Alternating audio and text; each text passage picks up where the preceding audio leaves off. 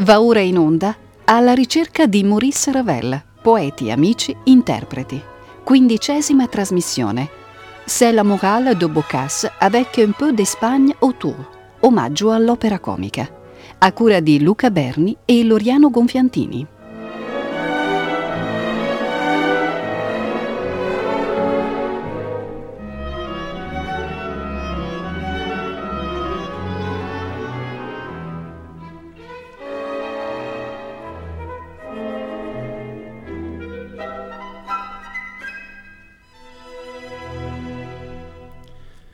Dedichiamo la quindicesima puntata della nostra trasmissione all'ascolto dell'opera in un atto sul libretto di Frank Noën, L'heure espagnole, insieme all'Enfant del sortilege, un punto di arrivo di Maurice Ravel dopo vari tentativi rimasti allo stato di abbozzo o addirittura di progetto.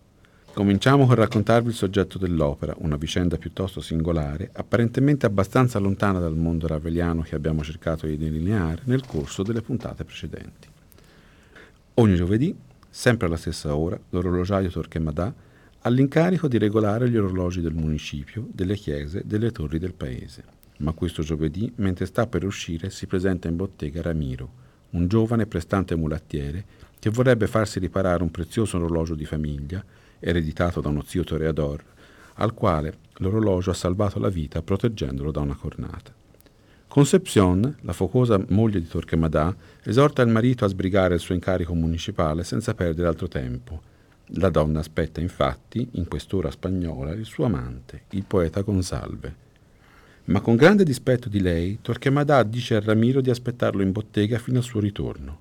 Per Concepcion sembra così andato in fumo il rendezvous settimanale con il suo amante, ma le viene subito un'idea per liberarsi di Ramiro gli chiede di portare una grossa pendola nella sua camera da letto al piano superiore. Appare Gonsalve e Concepcion lo fa nascondere in un'altra pendola. La donna prega allora Ramiro di riportare giù la prima pendola e di portare invece su in camera la seconda con dentro Gonsalve. Il molattiere l'accontenta e Concepcion non può non ammirare affascinata la sua forza muscolare. Frattanto si presenta Don Inigo Gomez, un ricco banchiere, anche lui per approfittare dell'ora favorevole e intrattenersi con Concepcion.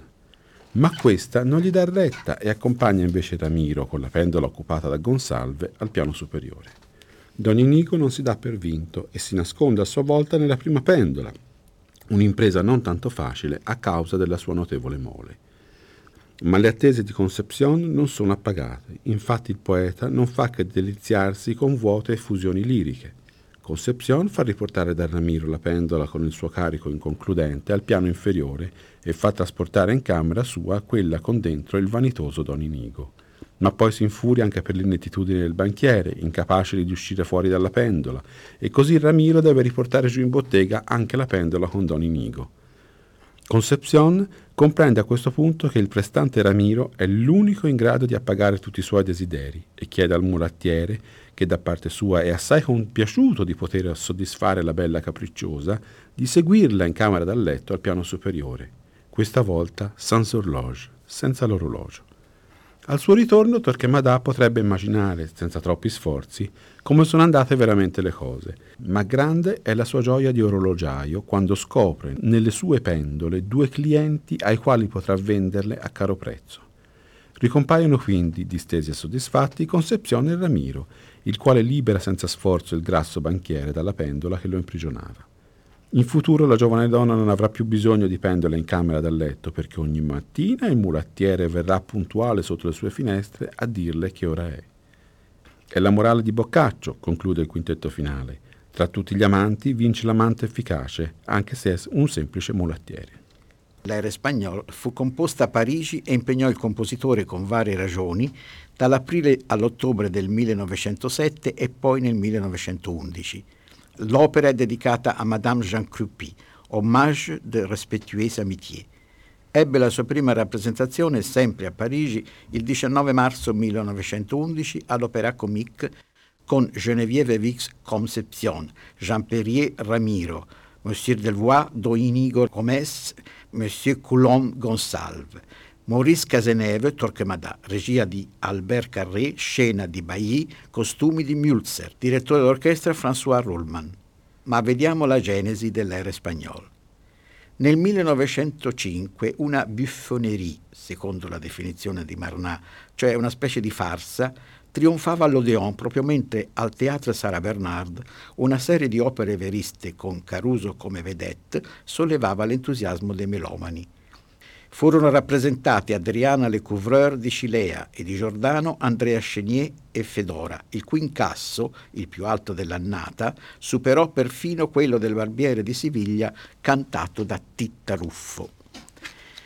Madame Cruppy, dedicataria dell'opera, una delle tante ninfe gerie che si muovevano delicatamente ma ostinatamente attorno a Ravel, era la moglie di un futuro ministro del commercio e poi di un ministro degli esteri. Fu lei che consigliò al compositore, come vedremo in Pan, di andare a vedere all'Odeon la buffonerie di Frank Noen. Frank Noen era lo pseudonimo di Maurice Etienne Legrand. Noen è il nome di un fiume vicino a Corbigny, luogo di nascita dell'autore. La sua opera è piena di rime strane, di situazioni comiche di quel frizzante umorismo che troviamo nell'era spagnola. Ravel gli scrisse per chiedergli l'autorizzazione a operare sul testo alcuni adattamenti. Frank Noen si stupì, come già aveva fatto Jules Renard a proposito delle sue Histoire naturelle, che si potesse scegliere di mettere la sua opera in musica, ma concesse lo stesso l'autorizzazione. Il soggetto della buffonerie di Frank Noè che Madame Cruppy aveva segnalato a Ravel aveva molte ragioni per attrarre il compositore, impegnato allora in un'opera enorme, difficile da affrontare e portare a termine, La Cloche Engloutie, tratta da un dramma assai complesso di Gerhard Hauptmann, tradotto dal tedesco al francese da Ferdinand de Roll, che dopo la rinuncia di Ravel avrebbe dato al teatro musicale italiano nel 1927 l'opera La compana sommersa di Ottorino Respighi. La cultura tedesca o genericamente nordica aveva già tentato Ravel. È da ricordare in proposito un altro progetto ispirato all'uomo di sabbia di Hoffmann, Olympia, di cui alcuni frammenti, composti tra il 1898 e il 1899, secondo Marnat costituiscono l'inizio dell'heure spagnol, la cosiddetta Symphonie horlogère. Ma torniamo alle ragioni che possono aver avvicinato Ravel al testo di Frank Noen. Anzitutto era l'occasione per affrontare, stimolato dal desiderio del padre, l'impegno di un'opera, anche se di dimensioni ridotte, e di un'opera buffa, un genere nobilitato dalle sue lontane origini napoletane e sublimato dal venerato Mozart. Il padre di Ravel, molto ammalato, non avrebbe fatto in tempo a vedere finita e rappresentata la cloche engloutie. Finire il nuovo lavoro preoccupava meno il compositore. Tuttavia le trattative con l'opera comique durarono tanto a lungo che il padre morì prima di vedere rappresentata un'opera del figlio, allora una forma di consacrazione indiscutibile per un musicista. Inoltre, l'ambientazione spagnola, per quanto stilizzata, segnava un nuovo capitolo nell'amore di Ravel per la Spagna e i suoi miti. L'azione poi, ambientata nel XVIII secolo, era per il compositore un omaggio, e non sarà il solo, alla cultura liberatoria di quel secolo, e potremmo continuare. Ma c'erano anche ragioni più sottili per giustificare una scelta che lo stesso Frank Noen non capiva. Ravel, cantando le smanie carnalmente necessarie e naturali di Concepcion, poteva, nell'oggettivazione di una situazione teatrale, liberarsi da alcuni fantasmi che condizionavano il suo pudore e la sua cauta delicatezza nei rapporti con le donne. Concepcion, piccola Carmen, ottimista e destinata alla vita, era il sogno teatralmente realizzato di una sessualità liberata dal peccato, gioiosa e boccaccesca. Gli uomini che, spasimando per lei, le girano intorno, sono dei poveri buffi automi, pur nella loro caratterizzazione puntigliosa, e sembrano esprimersi al comando di ciechi meccanismi. Dei quattro personaggi maschili, due meritano la simpatia e l'assoluzione, il muscoloso, potente Ramiro, pura natura, e il patetico, ma fino a un certo punto, cornuto, che finge di non capire, sta al gioco perché nel gioco rende felice la bella infedele e fa pure il suo guadagno. E, non da ultimo, l'attrazione per Ravel, collezionista di automi e giocattoli strani, la bottega dell'orologiaio, in cui si svolge la storia, immersa nel suono delle pendole, dove cantano uccelli, marionette suonano, automi vivono. È l'infanzia di Ravel che torna, insieme al mondo misterioso e affascinante del padre ingegnere, inventore di macchine straordinarie. Quanto al trattamento musicale del testo, è di grande interesse una breve annotazione contenuta nello schizzo autobiografico, compilato, nonostante il titolo, da Roland Manuel e che riguarda les histoires naturelles et l'air espagnol. Già da tempo il linguaggio diretto e chiaro, la poesia intima e profonda dei brani di Jules Renard stimolavano la mia immaginazione. Il testo stesso poi mi imponeva una declamazione legata in modo particolarmente stretto alle inflessioni del parlato francese. Les histoires naturelles mi hanno preparato alla composizione dell'Air espagnol, una commedia lirica di cui Frank Noen scrisse il libretto, anch'essa una sorta di conversazione in musica.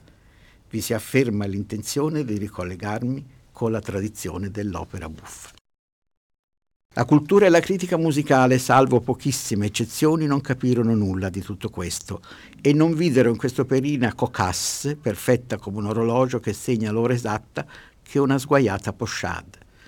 Ripresa dopo la Grande Guerra nel 1921 da Rouchet all'Opera Garnier, fu invece un successo di critica e di pubblico.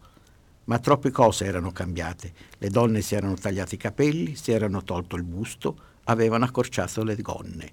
Incominciava il regno di Coco Chanel, l'angelo del focolare era sparito con i suoi attributi remissivi. Concepción, Ramiro, Torquemada erano quindi nel segno dei tempi nuovi. Una curiosità. Frank Noen ha dato al furbo, patetico cornuto il nome di un tetro inquisitore spagnolo, Torquemada appunto, un tocco di ironia in più. Ce festival qui va être dirigé par Manuel Rosenthal débutera avec la comédie musicale en un acte que Ravel écrivit sur un livret de Franc C'est Madame Jory Bouet de l'Opéra qui sera Conception. Monsieur Roger Bourdin de l'Opéra Comique, Ramire. Monsieur Louis Arnoux de l'Opéra Comique également, Gonzalve. Monsieur Charles Paul de l'Opéra dans Inigo Gomez. Et Monsieur Jean Planel doch Gemada.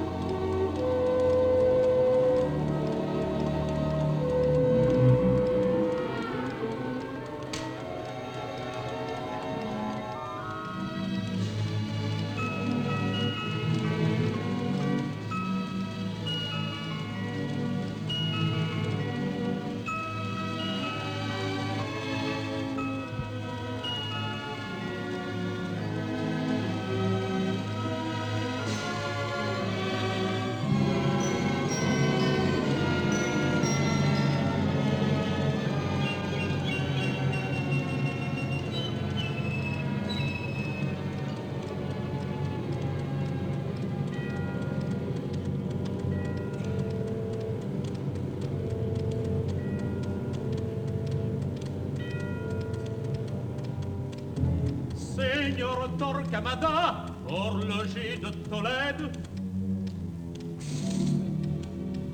Torquemada, c'est moi, monsieur. Ma montre à chaque instant s'arrête. Voilà qui va mieux, voilà qui va mieux. Or, je suis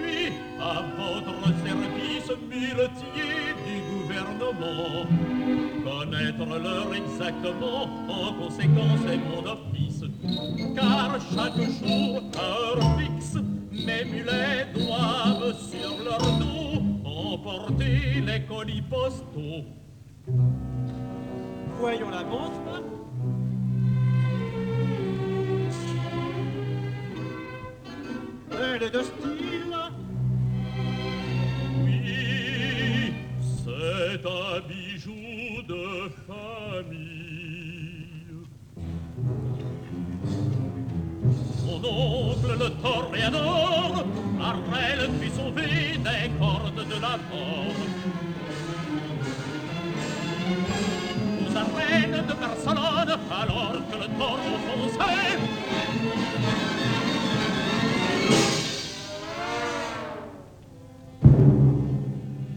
Cette montre en son gousset le préserva du coup de corne.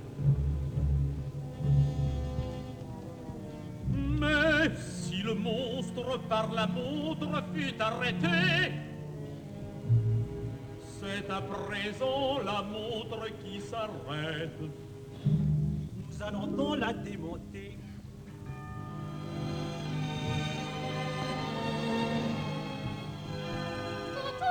On m'appelle. Totor et le Torquemada, la divine de charme. Et quoi, vous n'êtes point parti? L'étourderie est sans égal. Vous souvient-il qu'aujourd'hui, il faut aller régler comme chaque jeudi les horloges municipales Mais quelle heure est-il donc? Comment? Que voulez-vous? Les horloges, monsieur, on n'entend plus leur coup. Ce serait à devenir fou. Pourquoi, depuis que je vous en réclame une pour ma chambre à coucher, garder ici ces deux horloges catalanes Si vous croyez que c'est léger, une horloge est facile à prendre. De force musculaire, oui, vous avez sujet de vous montrer à part, ou du moins ménager. Vous n'en avez pas un.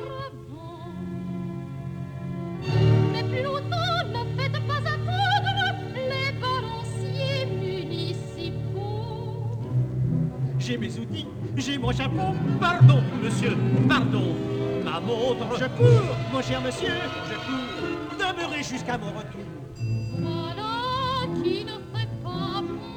Excusez-moi, je reviens de ce pas. L'heure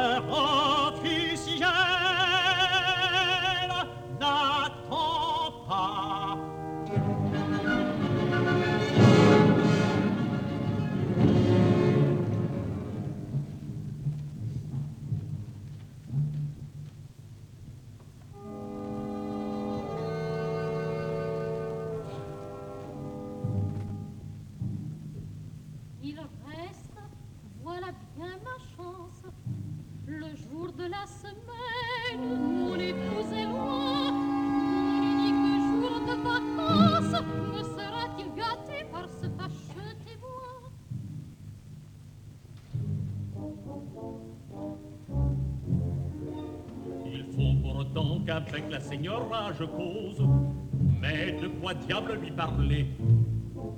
J'aurais mieux fait de m'en aller, car je n'ai jamais su dire aux femmes des choses. Cette horloge, monsieur, la jugez-vous d'un poids tel pour la déplacer.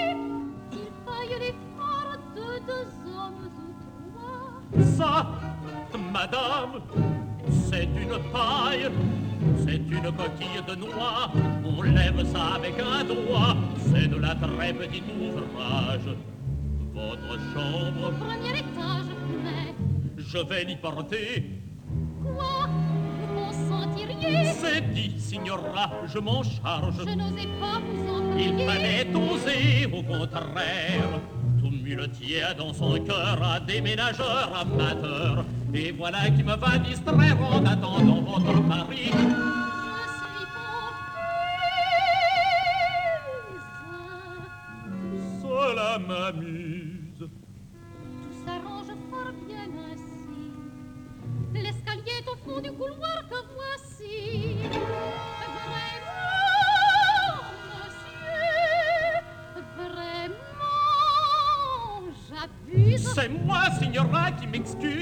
Je fais si piètre mine, hélas, dans un salon. Les muletiers n'ont pas de conversation.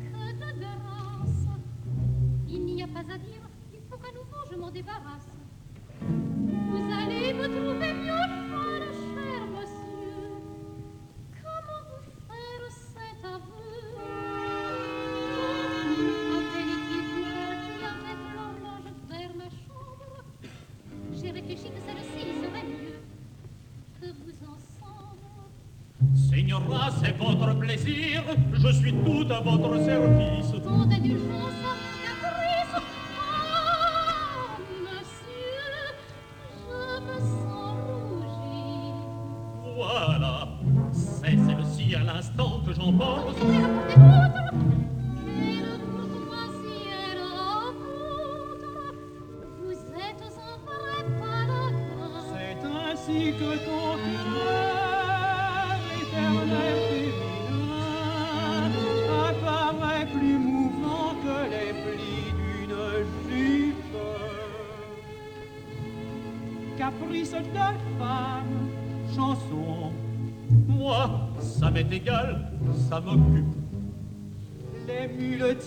Muletiers n'ont pas de conversation. Maintenant, pas de temps à perdre. Là-dedans, vite, il faut entrer.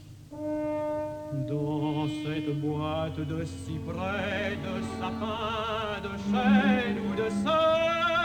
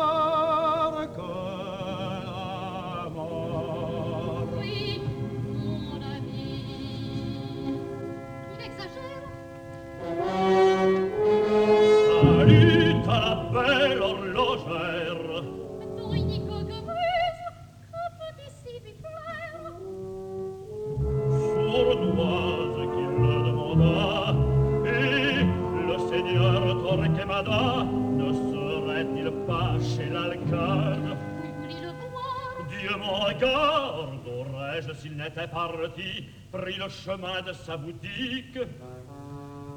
Moi qui, précisément, usé de mon crédit pour faire confier à cette remarie le soin des horloges publiques. Car il est raisonnable, il est juste, il est bon que les bouets dehors une occupation régulière et périodique. Don Inigo Gomez est un seigneur puissant. Que ma puissance apparaît faire si quand son mari est absent, certaines belles consent à se montrer un peu moins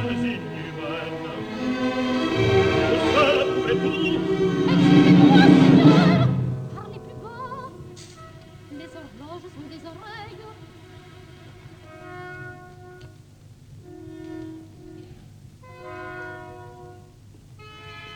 J'attends de votre arrêt l'excès de mon malheur. Ou féliciter sans pareil. Je les déménage. Voilà. Et maintenant à l'autre. Celle-ci est peut-être un peu, je vous préviens, un peu plus lourde. Peu. C'est seulement que l'on dirait que ça ballotte. Mais ça n'en est pas plus ardu. C'est moins le poids, ces objets-là, que le volume. Car pour le poids, c'est un pétu. C'est une plume.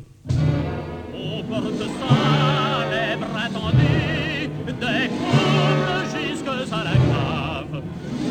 Cet homme a des muscles de fer, mais s'il secoue ainsi Gonzalve, il finira par lui donner le mal de mer. Je vous accompagne, Inutile, quoi?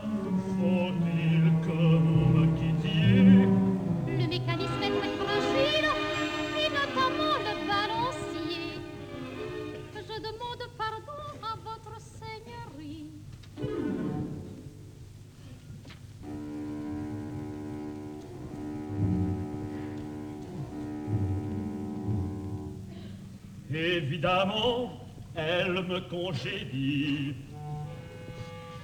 Il fallait écouter les conseils de ma dignité. J'abandonnerai la partie.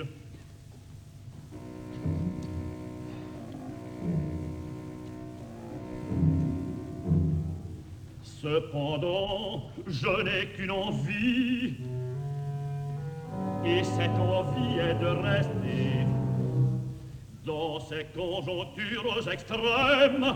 Un amant, pensais-je, avec art, s'introduirait dans un placard.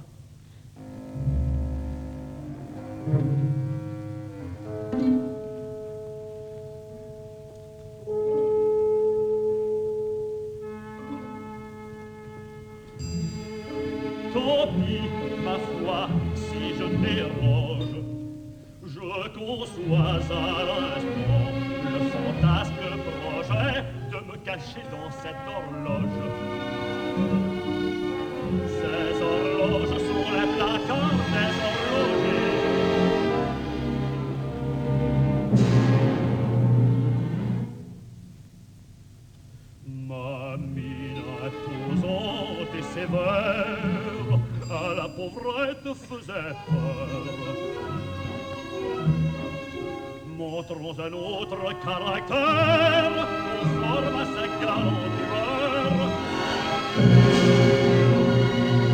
Et que nous sommes au contraire, dans le fond, un petit farceur.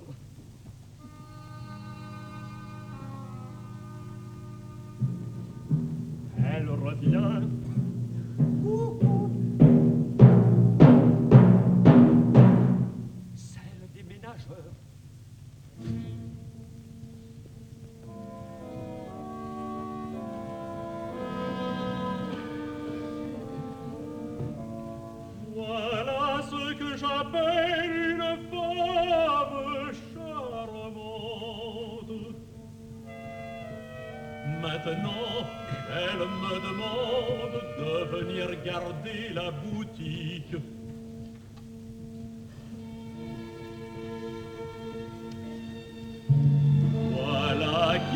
Bien comprise et pratique.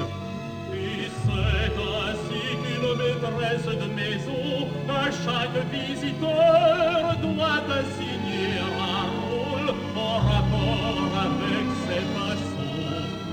Moi, ma façon,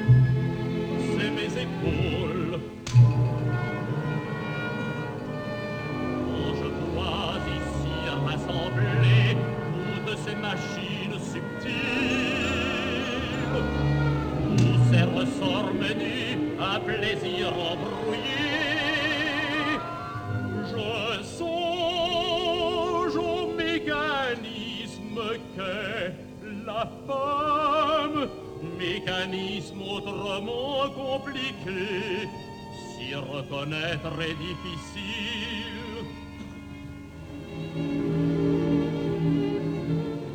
À Dieu ne plaise aussi que je m'arrange le soin minutieux d'en toucher les ressorts. Tout le talent que m'a donné le sort se borne à porter des horloges.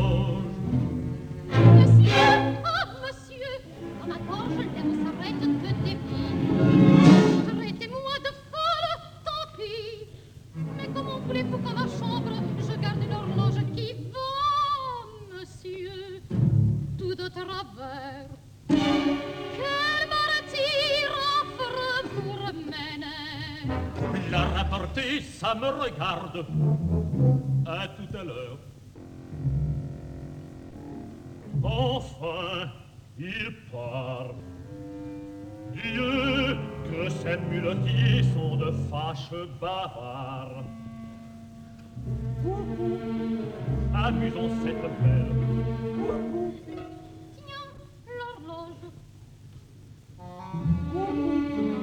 La musique est haut par Saint-Jacques de Compostelle et le moment est bien choisi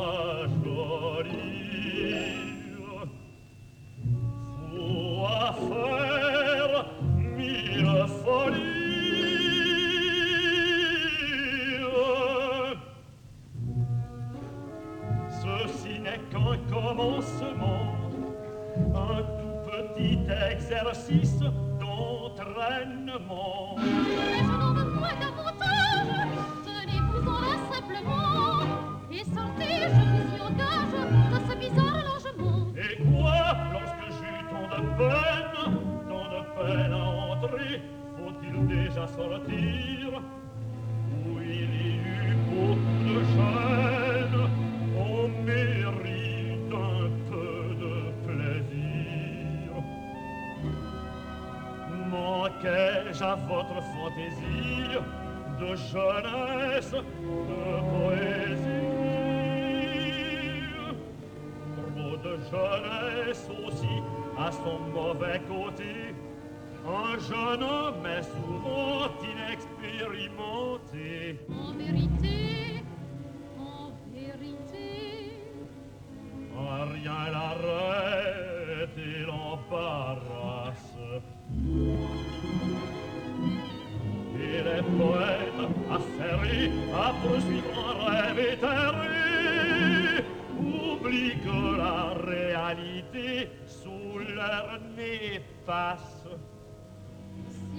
love you.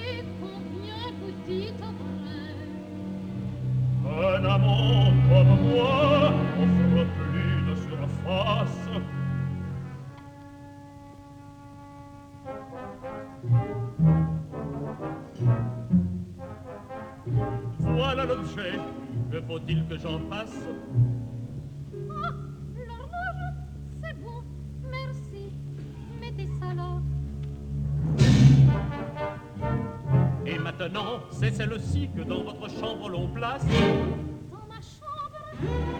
Dans votre chambre Vous n'avez qu'un mot à dire et je l'enlève. C'est un guet-apens? C'est un rêve. C'est Signora Oh, ivresse Enlevé Mais n'est-ce pas plus lourd?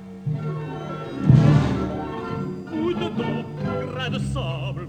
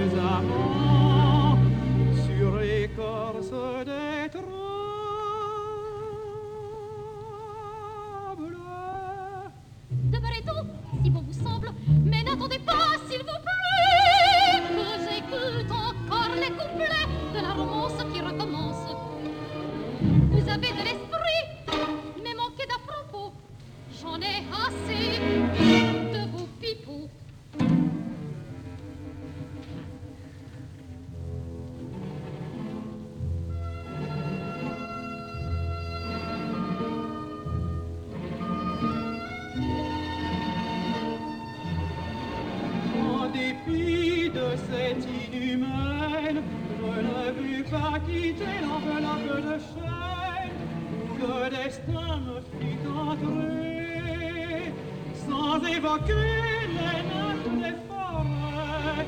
M'emprisonnait une semblable gueule.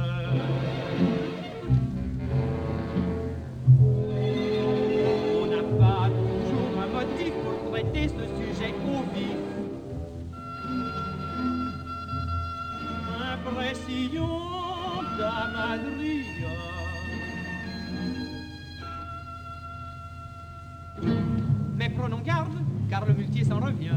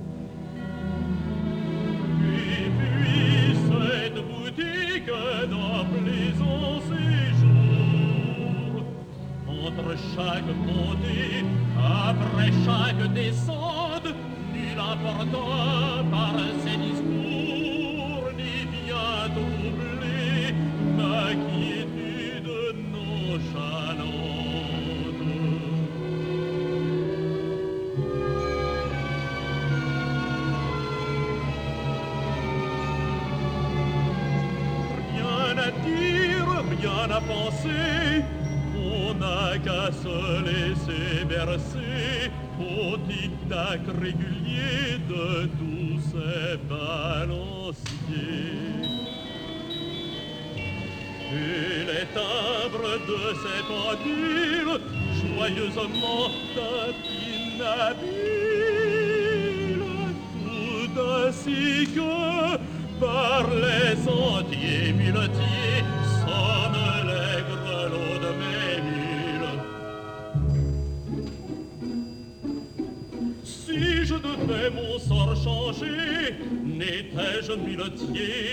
je serais horloger dans cette horlogerie avec cette horlogère. Monsieur L'horloge encore ne fait pas votre affaire. Bon, bien, laissez, laissez, je la vais rechercher.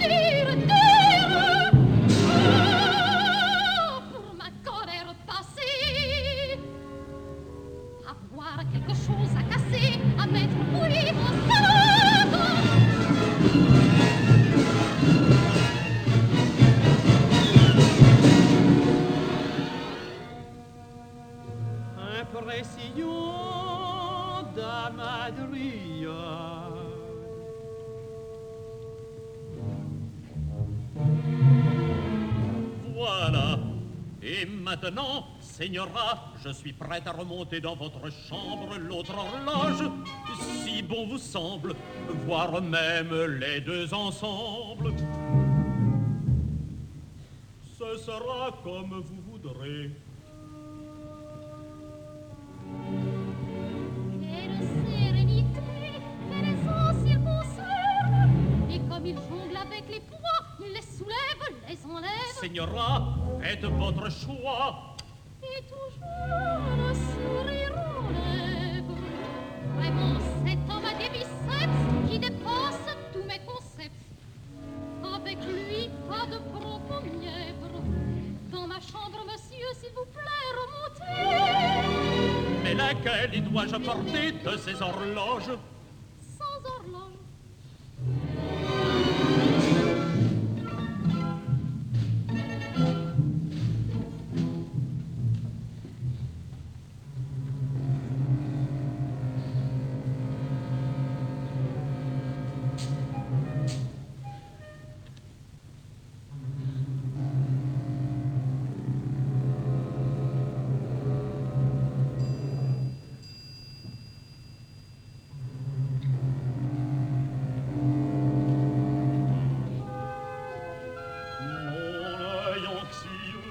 interroge, mélancolique l'horizon.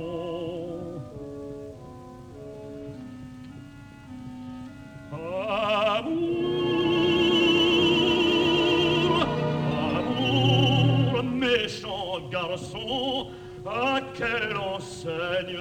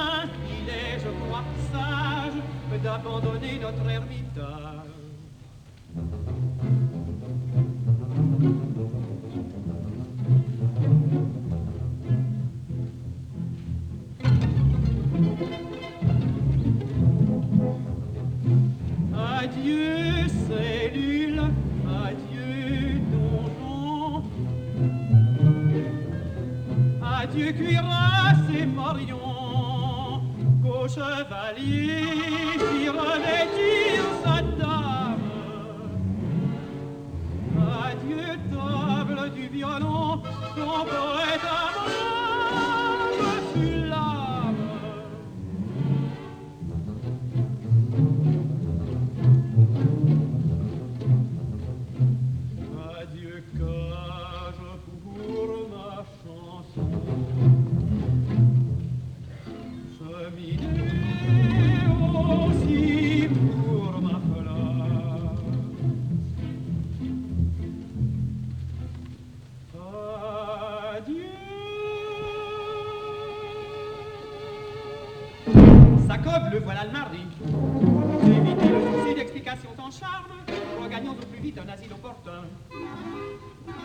fechou.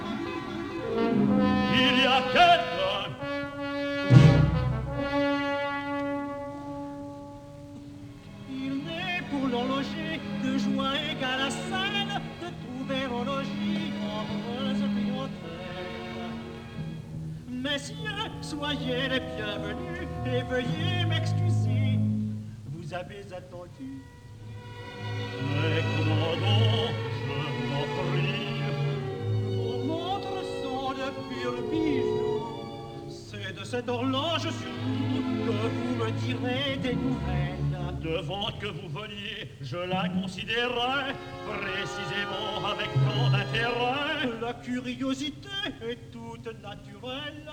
Qu'à l'intérieur, j'ai voulu pénétrer pour examiner de plus près le fonctionnement merveilleux du pendule. Oui, mais je ne trouve pas cela si ridicule.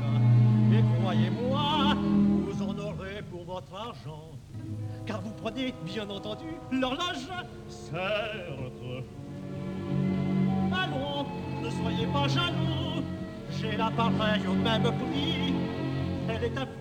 C'est une chance. Mais, sans doute, impossible de dire non. Il faut endormir ses soupçons. Mais que ce trafiquant me dégoûte. Eh bien, nous voilà tous d'accord. Je voudrais seulement vous demander encore de me tirer de cette boîte. Car, soit dit sans reproche, elle est un peu étroite. Veuillez seconder mes efforts, monsieur.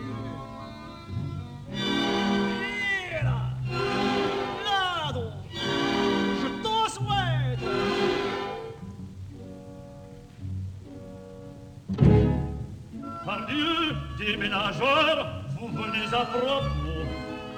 Je l'avais oublié, où avais-je la tête Ma femme, vous non plus, vous n'êtes pas de trop.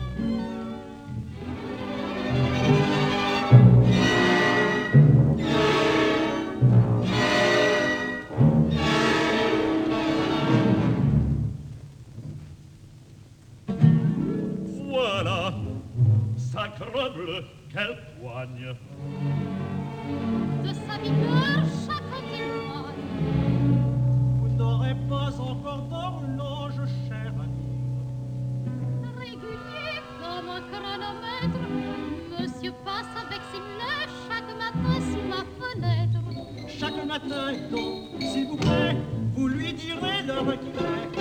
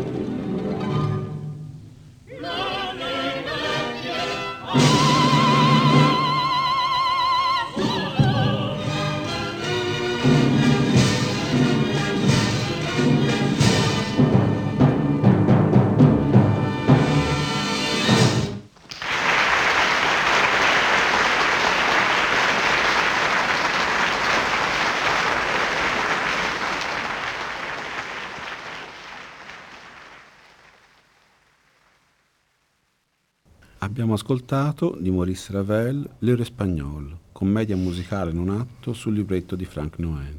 Personaggi e interpreti. Concepción Géori Bouet, Gonsalve Louis Arnault, Torquemada Jean Planel, Ramiro Roger Bourdain, Don Inigo Gomez, Charles Paul, Orchestra Nationale diretta da Manuel Rosenthal. Registrazione effettuata a Parigi il 28 dicembre 1944 al Teatro des Champs-Élysées.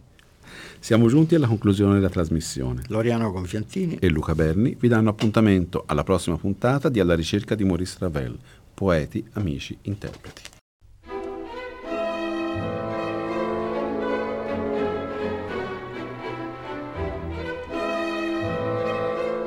Abbiamo trasmesso Alla ricerca di Maurice Ravel, poeti, amici, interpreti. Quindicesima trasmissione. C'est la morale de Boccace avec un peu d'Espagne autour, omaggio all'opera comica. A cura di Luca Berni e Loriano Gonfiantini.